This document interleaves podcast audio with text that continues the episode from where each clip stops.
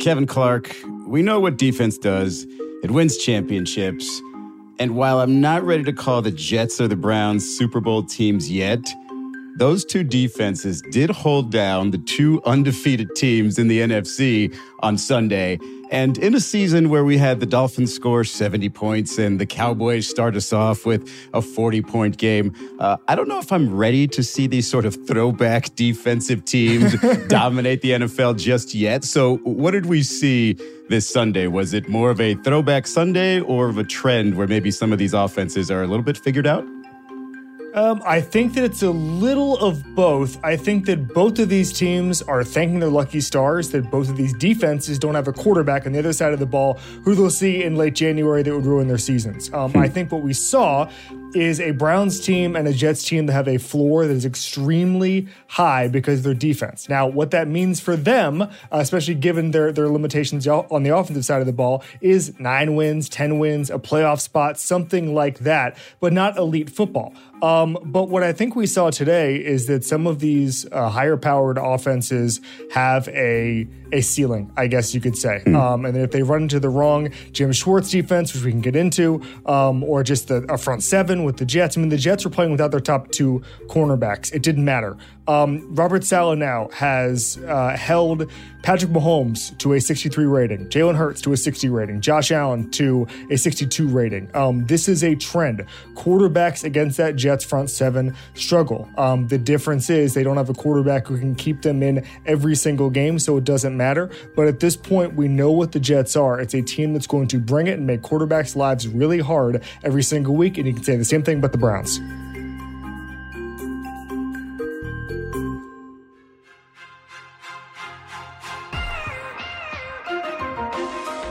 Six weeks into the NFL season, and there are no unbeaten teams left, leaving us to wonder if there are questions to ask about the QBs leading the two favorites in the NFC.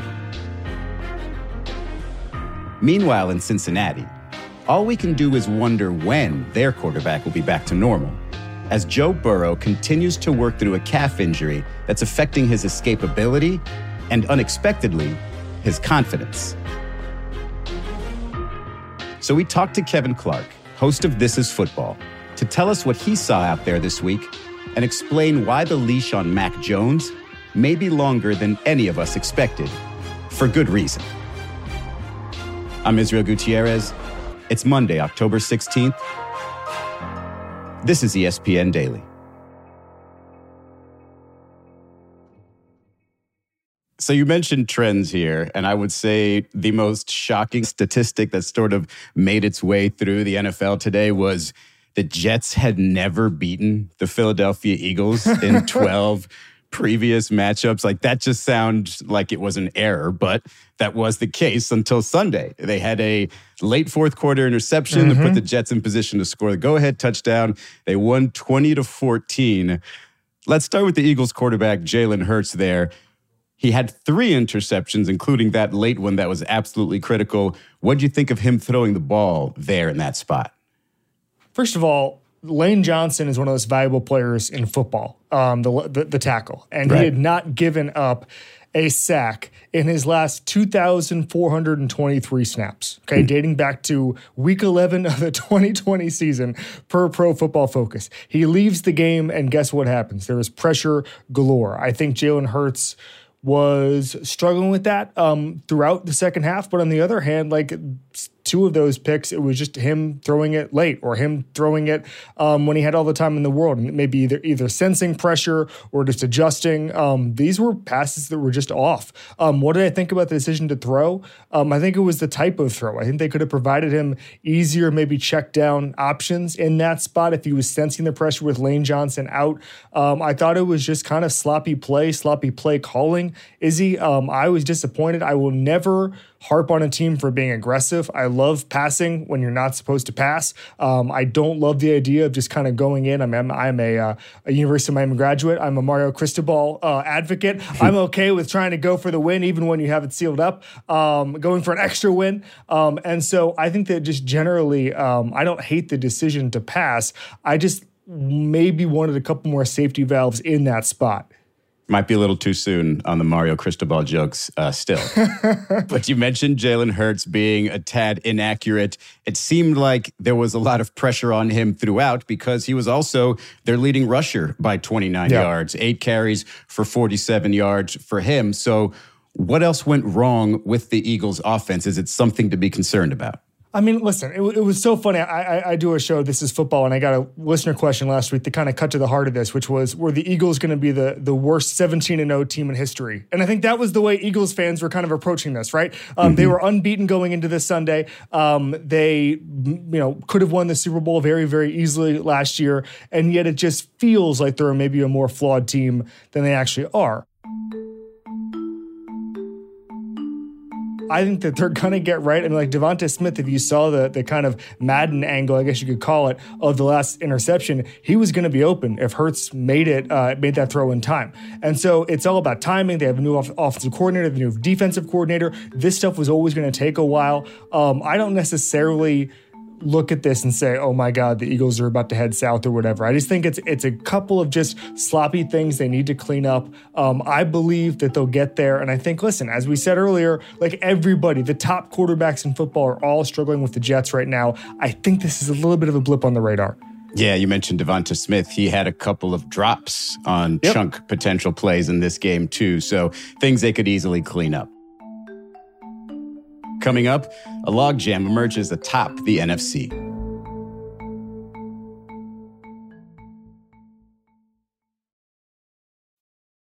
Warm up with the hottest games live with Vivid Seats. No matter the sport, Vivid Seats wants to get you to the games you love. Plus, with Vivid Seats rewards, you can score free tickets, surprise seat upgrades, an annual birthday discount, and more. They're the only ticket company in the game that rewards fans for every purchase. As the official ticketing partner of ESPN, Vivid Seats is offering you $20 off your first $200 ticket purchase with code DAILY. That's code DAILY.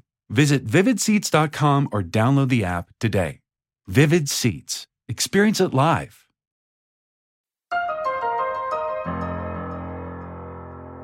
All right, Kevin, let's go to the other NFC team that came into Sunday undefeated. The 49ers, they fell to the Browns 19 to 17. They missed a 41 yard go ahead field goal with seconds left on the clock. And Kevin, we just felt like we got past the is Brock Purdy good enough or is it the system discussion?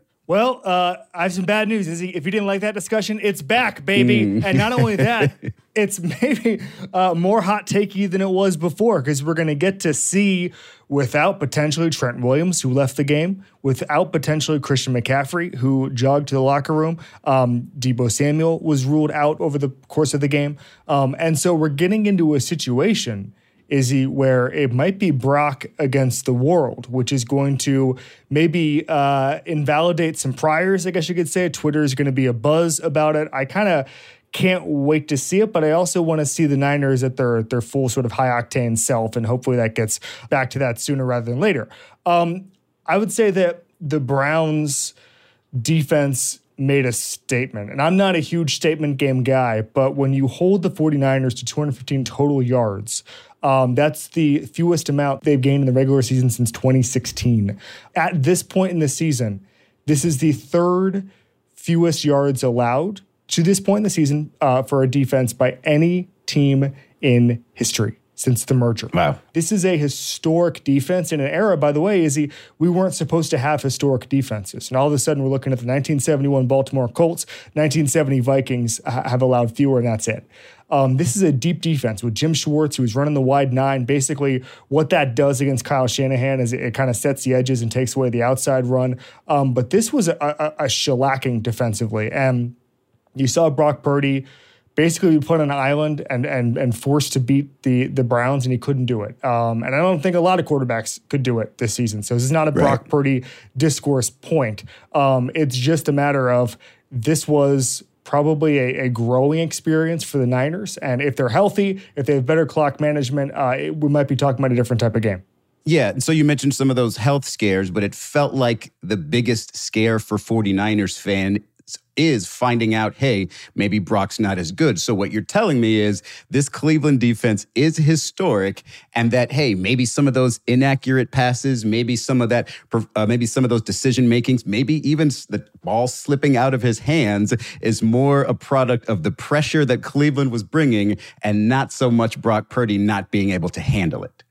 Well, y- yes, Brock Purdy is pretty good. And he is the product, like most quarterbacks who've ever lived, of the supporting cast he has, the surrounding elements. Um, by the way, this was a bad weather game. Mm-hmm. Um, but I have some good news, which is that they're not going to see the best defense in the NFC. Remember, the Jets and the Browns are in the AFC. Yeah. The reason they're not going to see the best defense in the NFC is because they have the best defense in the NFC. Right. Um, and so if you're saying to me Brock Purdy is going to falter when he plays a defense like this in January, well, he's not going to do that. If, if the worst thing you can say about Brock Purdy right now is that he falters in the face of elite defenses, that's a nice problem to have because the debate yeah. a couple weeks ago and a couple months ago was he's no good, he can't do anything outside the system, he can't play out of structure. He's answered a bunch of those questions. I do not think he's Joe Montana 2.0. I do not think he's Tom Brady 2.0, but I don't think he's Jimmy Garoppolo 2.0. And, and there's a lot of daylight between those two things. And I've been impressed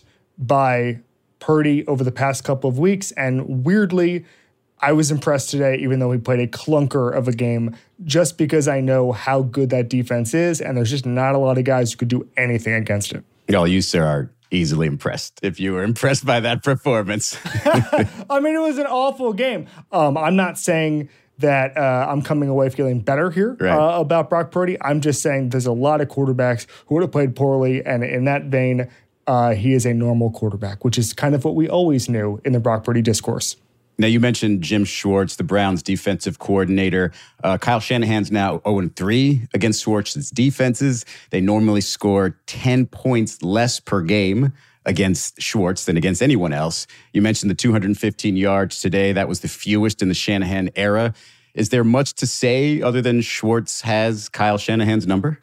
I think Kyle, by the way, would be very pleased you only did the 0 3 as head coach because as mm. coordinators, I believe it's 1 and 9 um, against Jim Schwartz. Jim Schwartz has his number. This has been a mismatch historically. I mentioned the wide nine defense, which basically sets the edges, takes away the outside run. But I think the most important thing, and reading some of the quotes from this week, because people have been been asking Kyle about it and asking Jim about it, the biggest thing that Kyle said was basically they rush the passer and ask questions later. Um, and I think for a timing based offense like the Niners, that can be very, very disruptive. When you have Myles Garrett, Dalvin Tomlinson on the back end, they've made huge strides. They're healthy right now in Cleveland. I think that's very important. And so um, I think the ability to just get guys in the backfield and then, as Kyle said, read everything else later, um, I think that can wreck a game. And that's what we saw. How badly do we think these injuries are going to hurt them in the immediate future? I felt a pit in my stomach when I saw the tweet that Trent Williams is in a walking boot. And I don't know what that means. That, that could mean a whole lot of different things. That could just mean we don't want anybody to knock into him in the locker room, uh, or it could mean, he, you know, a couple weeks out, or it could mean more than that. He wasn't on crutches, it sounds like, but still, that's significant. You don't put a walking boot on for nothing. I, would much rather have, and I know this sounds crazy and, and reductive, but I'd much rather have – McCaffrey hurt or Deebo hurt than Trent hmm. Williams. Hmm. I just think Trent Williams is just so crucial to what they do, the timing, keeping Brock Purdy upright. He's one of the very, very few irreplaceable players uh, on, on these NFC elite teams. Yeah, so it sounds like you're saying this week is going to be a huge week in terms of how these reports come back on Trent Williams and the rest of the injured 49ers. But I want to take you back to the team that actually won the game the Browns, they were nine and a half point underdogs. They had PJ Walker at quarterback. Uh, Deshaun Watson missed his second straight game with a shoulder injury. Do they need Deshaun Watson back? And what can they be if he ends up being a decent version of himself? it's a big question whether or not he's going to be a decent version of himself ever. He has not really shown that. Um, in his best game as a Brown, he had a viral throw where he threw the ball backwards while being sacked. Hmm. Um, there has been no good game for him. Um, the contract is as bad as anything that's ever been signed in sports, let alone football. However, if he's average, average, average, average, I'm talking like, you know, literally just doesn't turn the ball over, um, makes a couple big throws a game, and and that's kind of it. Doesn't take many chances. This team can win 12 games, something like that. I'm a little weirded out by his injury to begin with because mm. the reporting around it is very strange. There was almost no information floating around. Then all of a sudden he's out. That was two weeks ago. This week it comes out he could miss multiple more games because the Browns wanted to be pain free. Izzy like we've both been around sports for a long time? We've both been around quarterbacks for a long time. I, there are going to be many quarterbacks who are very surprised to learn you shouldn't play with some pain. Yeah, pain free is very seldomly a requirement to hit the field. I mean, like I don't remember hearing anybody ever say after about week one of the season that they are pain free in an NFL game. Um, so I don't really know what's going on. The entire thing has been kind of kind of a black box of information. Um, but what I can say is that this Browns team and the defense and the what I would say is a mixture, a marriage of scheme and talent, um, is going to have them in every single game. And it doesn't take much from there to steal four or five games going forward um, that that that you shouldn't win, you shouldn't be in by rights because of, of the, the talent on the offensive side of the ball, and all of a sudden you're a playoff team.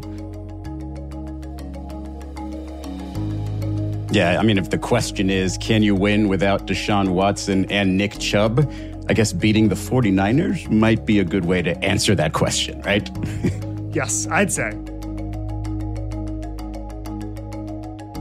All right, coming up, more on week six of the NFL with Kevin after the break.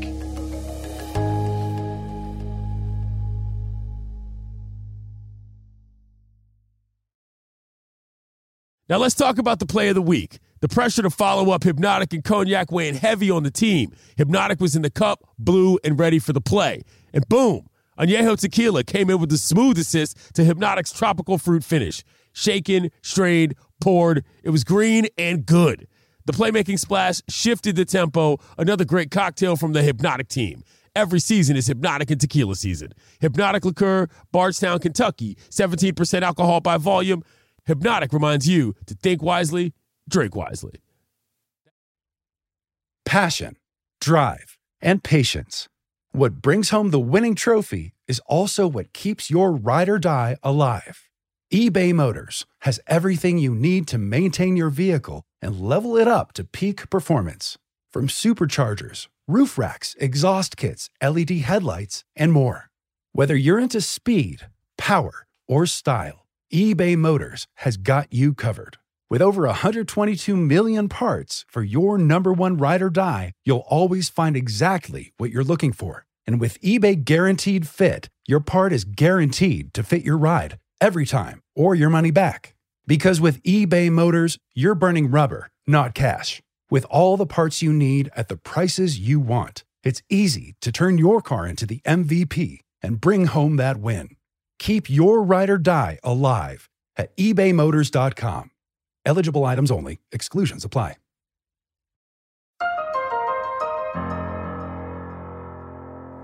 All right, Kevin. The Steelers, they were on a bye this week, but the Ravens were in London and they came away with a 24 to 16 win over the Tennessee Titans.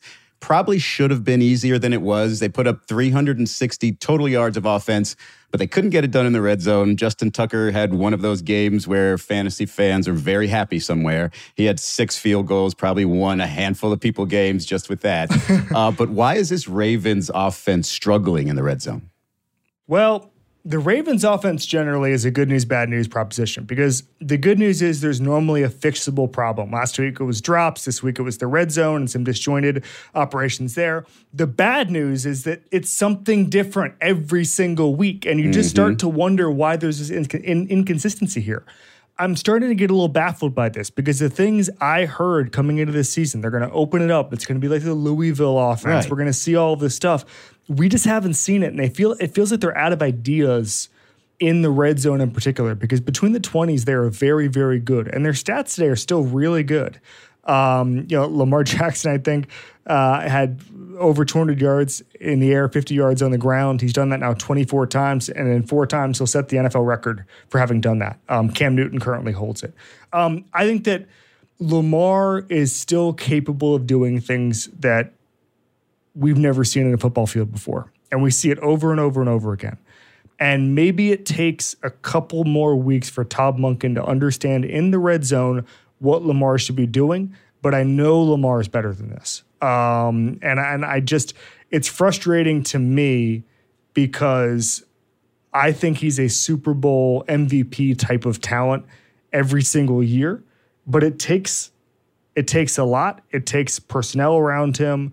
Um, not everything's going to be like that 2019 season. I understand that. But like, I just feel like there's a disconnect where every single week something is going wrong. This should not be happening. They should not be in dogfights with teams like the Titans. Make it easy, and it starts in the red zone.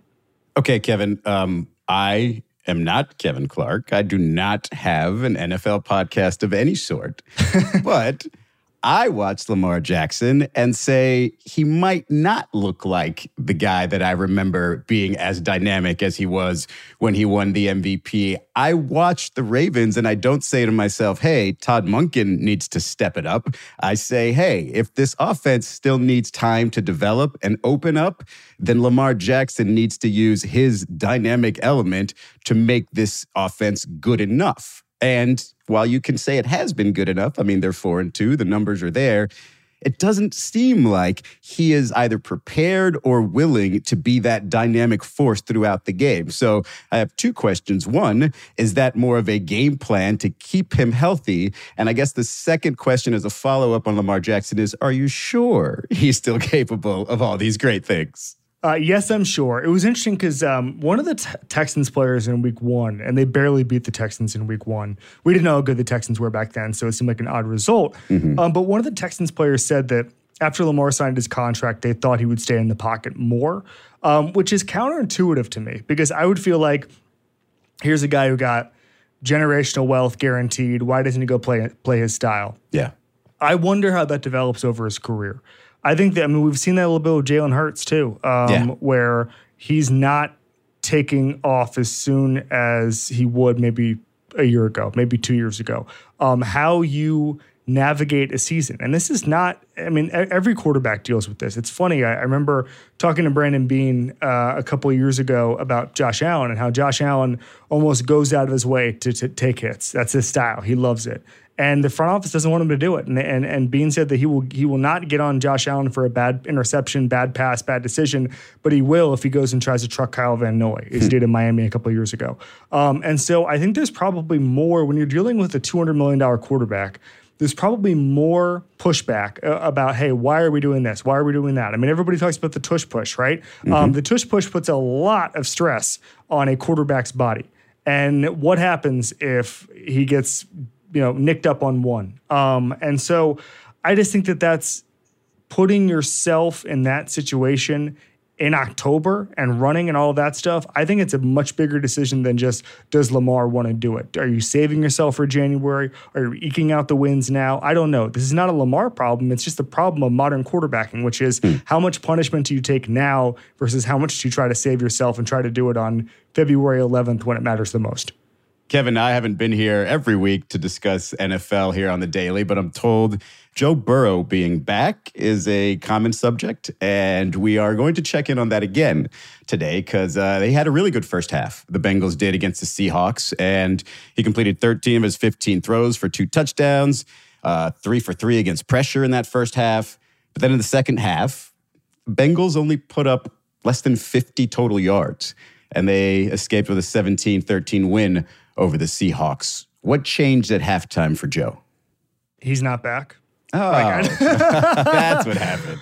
Um, it's it's a hard thing because the calf has limited him in so many different ways. But then you saw in the first half he had this unbelievable escape from pressure. Yeah, where I mean I'm not even sure with a healthy calf I've ever seen him do anything like that. He looked like damn Lamar Jackson in 2019. Um, but then on on some of the it's just bad timing. Um, I think that he's a feel player, almost like a golfer, um, where I think he just gets in these rhythms and he can't get out of it. And he has seven or eight just really really hot games. He's not there yet. Hmm. Um, he and I have talked about this quite a bit about basically vision is his most important attribute and that's a really hard attribute to get lined up with the rest of your body. Um, and and I think that if you have the calf and and you can't buy yourself time, you can't read the field, you can't scan. He was looking at his first read too much and, and not not his fourth read. And the best thing about Joe Burrow is how good he was on his fourth read. But I think the most significant thing is that the defense carried him against a really good Seahawks team. Um, they had four different players generate at least six pass rushes, uh, pass pressures rather. Um, and the Seahawks had four trips in the red zone in the second half that came away with three points. Um, this is a really good roster. And I think sometimes that gets glossed over in the Burrow discussion. I just think this is a stacked roster. And I think if there's a bridge here, and it's the Bengals defense winning them games while Joe Burrow gets back to health. And I believe, listen, they've got the bye. Um, they can get some momentum here the, again, the AFC is not the conference we thought it was. There is a pathway, which 2 mm-hmm. weeks ago I did not believe there was. Yeah, well, you thought maybe he had found his rhythm, especially with Ja'Marr Chase uh, after last week. And, you know, he did get Ja'Marr six for 80, but you say it's basically a rhythm thing. So Tee Higgins won't just get targeted a few times in the future. He'll be more in the mix once Joe Burrow can actually see things a little clearer. Yeah, I mean, I can't really put a time element on it. Um, I don't gamble on football, but if I knew exactly when Joe Burrow was going to start seeing the field like he did a year ago, I would certainly put a bet down on that. Hmm. Um, but I, I think it's for him, it's almost like a great point guard, Izzy? Where the stories that not only he's told me, but Ja'Marr's told me, where he'll intentionally underthrow a pass because it's double coverage and he knows only Ja'Marr will understand how to catch the ball in the air and be able to read it like that. Um, how many called shots he has. I would say that more than anybody in football, confidence is Joe Burrow's game. And I think if you have such a huge ingredient missing as as two working calves are, um, then I think that you, you lack that. The biggest concern for me, which doesn't appear to be happening, is that he wasn't going to figure it out until week 12. And by that point, the Bengals might be out of the playoff race. Right. The way the Bengals defense is performing and the way the AFC is performing, I really do think they'll make the playoffs. Then it's anybody's guess. Yeah, I'm with you. I thought he was looking like himself when he was scrambling around back there, but I, I get the connection there. He's just not back to his normal self with his pieces around him. Uh, Kevin, did you see the end of the Patriots Raiders game? I saw way more than I should have.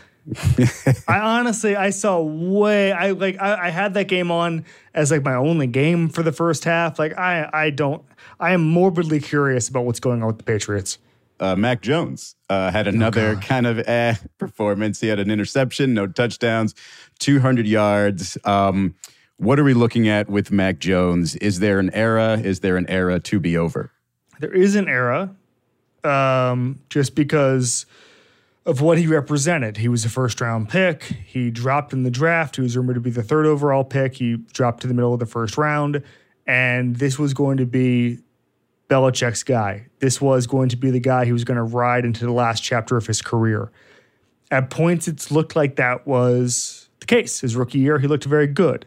All of a sudden, Belichick hires Matt Patricia and Joe Judge on the offensive side of the ball, and things start to devolve a little bit.